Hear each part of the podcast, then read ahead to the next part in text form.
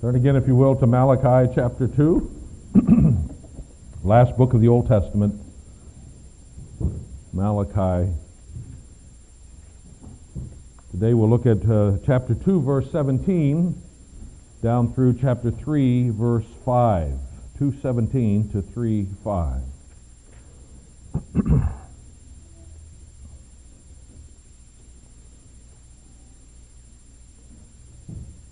Did you ever ask yourself, what on earth is God doing?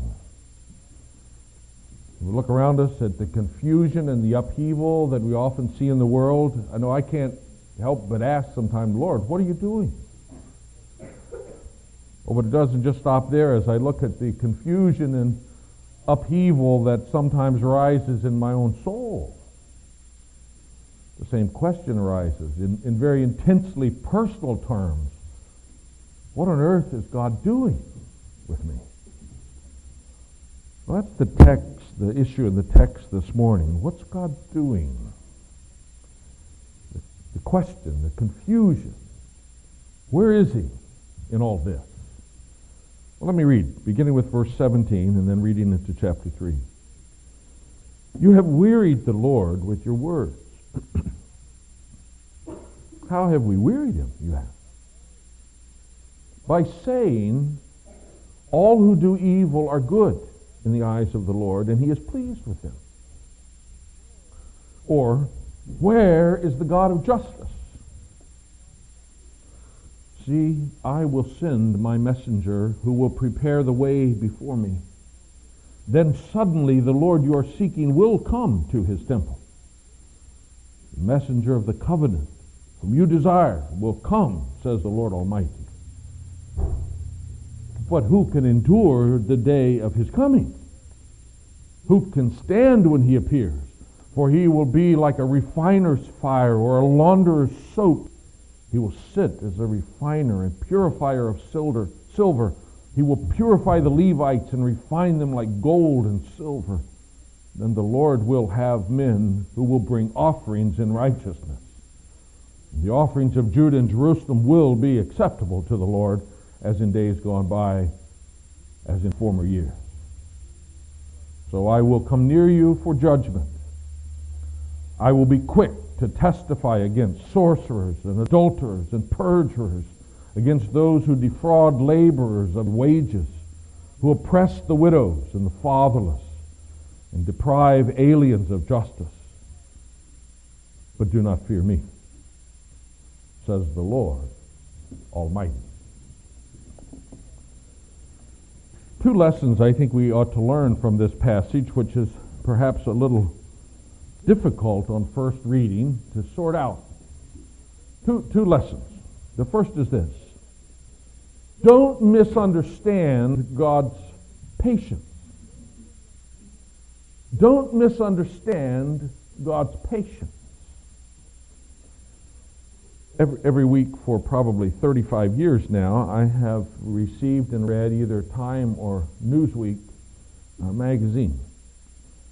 Since I work alone in my study a fair amount, and even when I'm out, I'm often in the company of Christian people, reading a secular news magazine becomes an important time of me having to confront the world around me.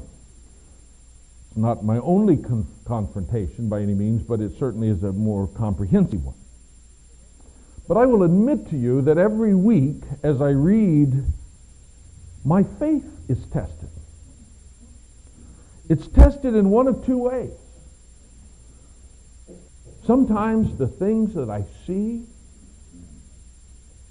the things that I read, sound very enticing.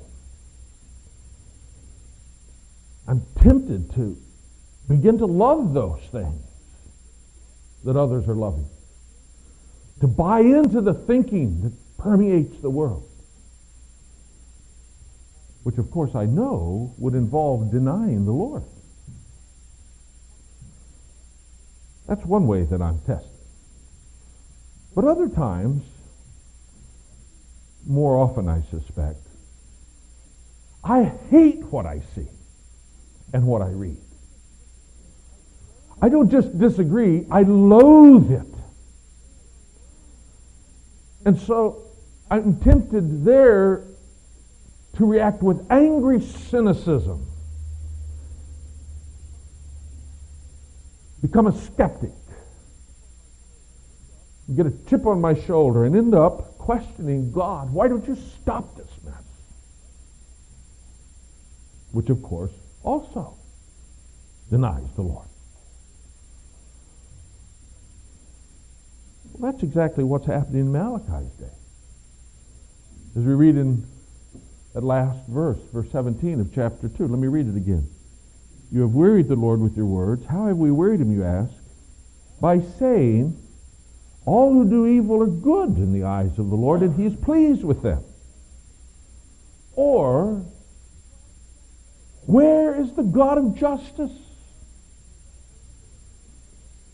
Now remember, this is written in one of those long waiting times in history. And the fact that God did not seem to be doing anything was misunderstood by his people, who then wearied him with their wrong attitudes. And those attitudes are summarized in these two contrasting statements. First of all, some people said, all who do evil are good in the eyes of the Lord, and he's pleased with them. And who are these folks?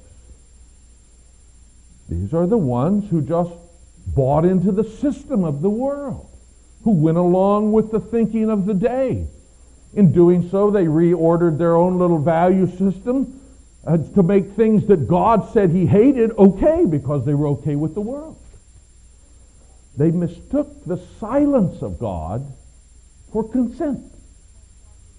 They assumed that because God didn't do anything to stop them, he must approve.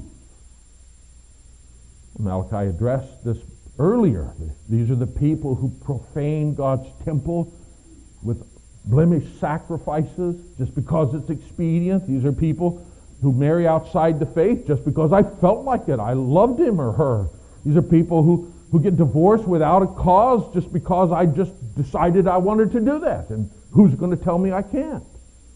They justify it because God didn't stop them. God didn't say anything. Nothing happened. And folks, this kind of thinking is still around.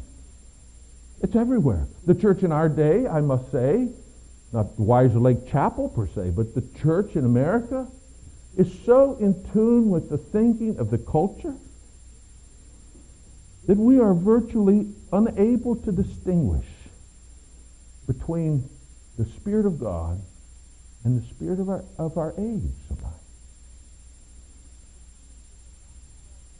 It seems that the longer God waits to come and judge, the more people just assume that he will never come. And the longer the godlessness continues, the more it becomes the status quo, and people just come to accept it and say that's the way it is. And it must be all right. We were too narrow in our thinking before. After all, God is not doing anything. He's not seeming to object. It must be okay. We call evil good. Say God's pleased. Oh, don't misunderstand God's patience, Malachi says. God may have delayed judgment, but that doesn't make everything okay. God hates sin. He hates worldliness. He hates the rule of expediency. He hates the pragmatic attitude that ignores his word and just goes with what works at that moment. According to Peter, the only reason God delays his judgment on all the things he hates is because he wants some more people to be saved. But it didn't go away. Don't misunderstand God's patience. Well, this morning I call you to guard your heart. Every time you and I pick up a newspaper or a news magazine or flip on the radio or the television or get on the internet or interact with people in the world around us, we are confronted with a world that has turned truth upside down. And we must guard against the danger of wanting to fit in and say, God approves. Through Isaiah, God said, oh no, My ways are not your ways. My thoughts are not your thoughts. Don't misunderstand my patience, God said, and buy into the godless thinking around you. But others, of course, had quite a different response. Others in verse 17 looked at the world and said, where's the God of justice? These are the cynics of the day who say, if there's a God, where is he? Why doesn't he do something? These are the scoffers that Peter speaks of, who say, where's the promise of his coming? Everything seems to be just going the way it always has been. These are the ones who put God on trial for allowing suffering in this world. How could a good and powerful God, they say, allow suffering and evil that we see in the world? He must not be good, or he must not be powerful. Where's the God of justice? Well, these sometimes are people who used to be believers, apparently, who used to be zealous for the right, who used to stand against the unrighteousness, and now they feel betrayed by God. They feel like God let them down. He didn't do what they expected. He didn't judge like they thought he should. He didn't remove some problem like they thought would be wise, and therefore they become angry and cynical. And as you and I look around in the world, aren't we tempted to do the same thing? We're not beyond self-righteous anger directed toward God. We're not exempt from the temptation to defiantly sneer at God and say, you really don't care, do you? Don't think that can't arise in your heart and mine. It certainly can. Even so-called Christians often turn quite cool toward God when he doesn't satisfy their expectations. But again, Malachi says, don't misunderstand God's patience. God hasn't forgotten about justice. God is not blind to what's going on. God is not helpless. He's not somehow failed to notice your situation. No, his justice is very sure. His agenda is just different than yours. He's not interested in making everything the way it ought to be right this moment. For you see, that would be Judgment Day. And right now, he's busy snatching people from the dominion of Satan, because Judgment Day is coming.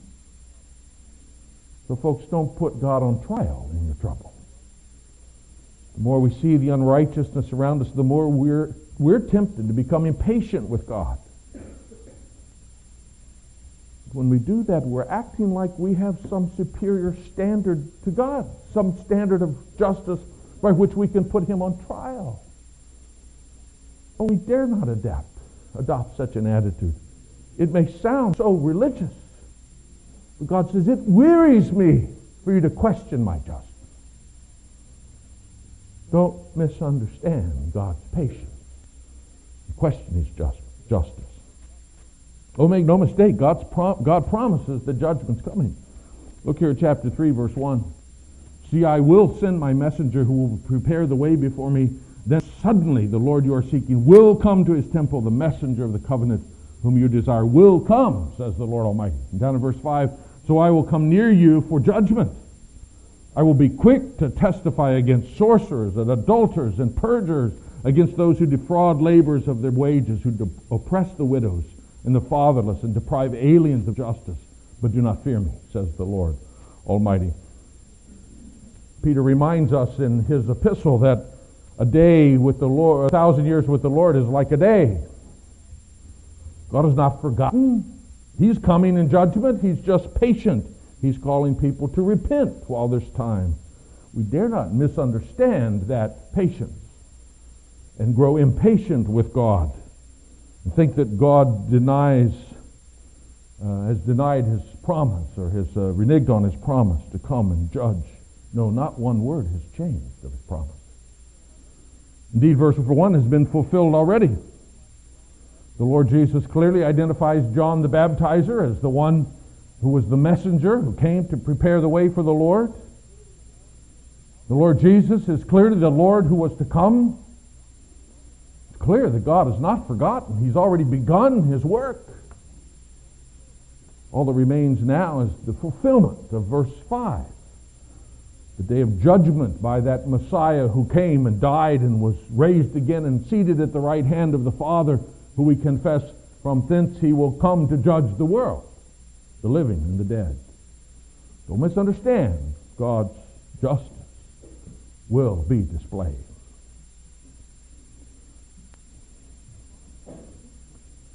This is a problem for us sometimes. Where is God in all this? Michael Card has a powerful little song about this. It's actually a paraphrase of Psalm 13. When introducing this song on his album, he comments that, and I quote him here, "There are numerically more psalms that complain to God than praise him." This is one of those songs.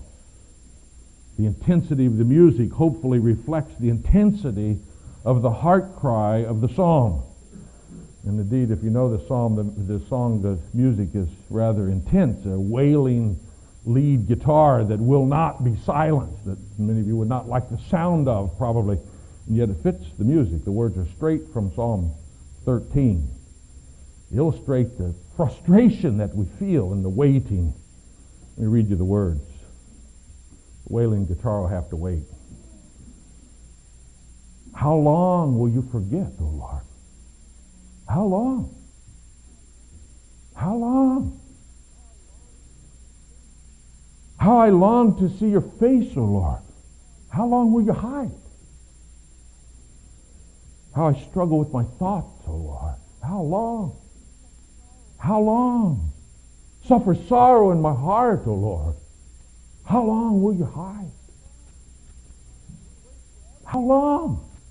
Will you wait forever? How long? Look at me. Give an answer, Lord. How long? How long? Give me light. I can live no more. How long will you hide? My foes rejoice when they see me fall. How long? How long? We have overcome him now, they call. How long will you hide? How long? Will you wait forever? How long? Don't misunderstand God's patience. You see, we can understand why God's patient when we look at verse 5 again. For verse 5 reminds us that as we long for the Lord to do something, that when he does, his judgment may be more than we bargained for. We tend to want judgment which addresses the things that bother us. What we have described in verse 5 is absolute justice. Not just judgment of the criminals as we see them, but judgment on those who withhold fair wages. Judgment on those who take advantage of the defenseless. Judgment on everyone who does not fear God, no matter how respectable he may look to us. Oh, make no mistake, judgment is coming. Don't misunderstand God's patience. We look around us and say, what on earth is God doing? We're tempted to deny him, either to abandon him or to challenge him. But this morning I call us back to the certainty of his promise. God is just. He is coming to judge. He proved it by raising Jesus from the dead. So don't misunderstand his patience. Don't go look for another Messiah. Don't turn your attention and reorder your priorities to fit this world, because it's doomed. Don't allow yourself the luxury of cynicism either. Keep faith with the Lord. Don't compromise his word. Walk in his ways. His patience is for the sake of our salvation. Don't misunderstand his patience. Then there's a second point. which also helps us to answer the question of why God waits. And that we find here in chapter 3 in these early verses. Second point, it says that Jesus first purifies his own people. Jesus first purifies his own people. These opening verses of chapter 3, Malachi paints us a rather vivid picture. He mentions the launderer and the launderer's soap, but mostly the picture he paints is the picture of the ancient refiner of silver. The craftsman sets over the furnace, heating the crushed ore to a molten state.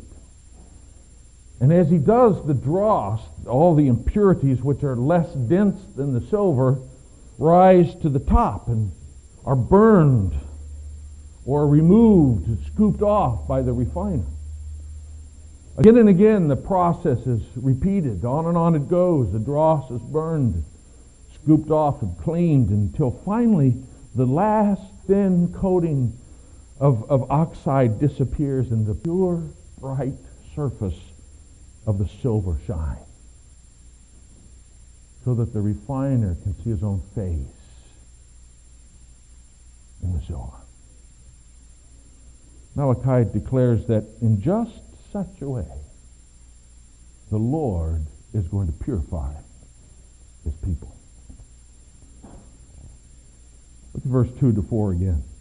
Who can endure the day of his coming? Who can stand when he appears? For he will be like a refiner's fire or a launderer's soap. He will sit as a refiner and purifier of silver. He will purify the Levites and refine them like gold and silver. Then the Lord will have men who will bring offerings in righteousness. And the offerings of Judah and Jerusalem will be acceptable to the Lord, as in days gone by, as in former years. This came as a surprise to the people in Malachi's day. In fact, it surprised those who saw Jesus' earthly ministry. And the truth is, it still makes us uncomfortable today. For though we long to see justice in the world, and they did too, these people before us, to see God come and deal with the impurities that corrupt society, we're not so excited when he chooses to start with us. But that's what he does. That's why Jesus came into the world as he did. Rather than just to appear and bring judgment and that was the end. No, he came to first refine his own people. That's what Peter, who talks so much about coming judgment, promises to us when he says, it's time for judgment to begin with the household of God. You see, Jesus first purifies his own people. Actually, I think we can distinguish two levels of purification that take place. First of all, there's this corporate level. He purifies his church. That's what we see in the earthly ministry of Jesus. We see him cleansing the temple and ridding it of the false activities that God hated. We see him condemning the leaders, the Pharisees, for their hypocrisy, and we see him speaking in parables so that the unbelievers would be confused and wouldn't understand what he was saying.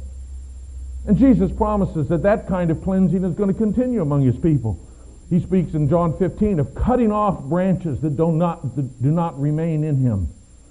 He spoke of the rejection of God's people who did not respond to the invitation to the wedding feast. And he promised that the temple where he was rejected would be destroyed. In fact, that's what happened. Paul says the tree of Israel was cut down. 70 AD, unbelieving Israel was destroyed. God purifies his people by pruning, by removing those who are untrue. And there's a warning for us here. We're not exempt from that pruning. If we do not abide in Christ, we too will be cut off. We've been grafted in place of those who did not believe. If they could be cut off, we could be cut off. We dare not be found in unbelief ourselves. The early book, in the early chapters of the book of Revelation, we have recorded the Lord Jesus walking amongst his churches and warning them that if they do not repent, he will remove their candlestick, to take the light from them. This is a warning to Wiser Lake Chapel, too. Don't think that we have some special privilege which allows us to be complacent or unbelieving or disobedient. Oh no, those are the things that God wants to cleanse from his church. But at the same time, there's this second, more personal level of purification that also goes on, where Jesus individually purifies his people who are true in order that all the dross might be removed, the impurities might be removed, and we might shine perfectly reflecting his image. And there's great encouragement. Here's the reason for the struggle that we have. Here's the goal of the trials that we face. Jesus is purifying the people that he loves. That's the message of James 1. Consider pure joy when you face trials, because they work perseverance. That's the message of Romans 5. Suffering produces perseverance. That's the message of Hebrews 12. Don't despise the discipline of the Lord, because he disciplines those he loves. That's the promise of Philippians 1. He who began a good work in us is going to complete it. Not just going to save us from our condemned status and then leave us wallowing in sin. Oh no, he's not. Jesus first purifies his people. I read somewhere that when they're refining silver, when you heat silver to its molten state, it gives off 20 times its volume in oxygen, causing a hissing and a bubbling. They call it spitting. As I read that, I sounded like me. If God applies heat to my life, I bubble and I hiss and I spit. Hard to be melted down and purified, isn't it? We don't like that. Hurts.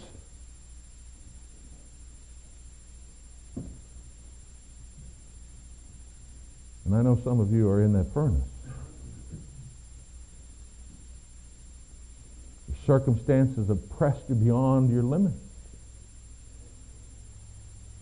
Temptations were more ferocious than you ever dreamed they could be.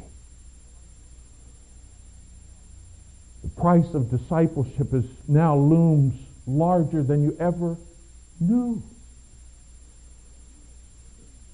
And perhaps you're hissing and spitting, stewing in the heat of the flames that God has brought upon you, crying out, "Lord, what are you doing with me?" Won't I beg you, don't forget the purpose of it all, that we might be pure, brilliant, untainted by impurity, fitting for the Master. There's a song by Annie Herring that's often been my prayer. We ought to learn it sometime. I commend it to you.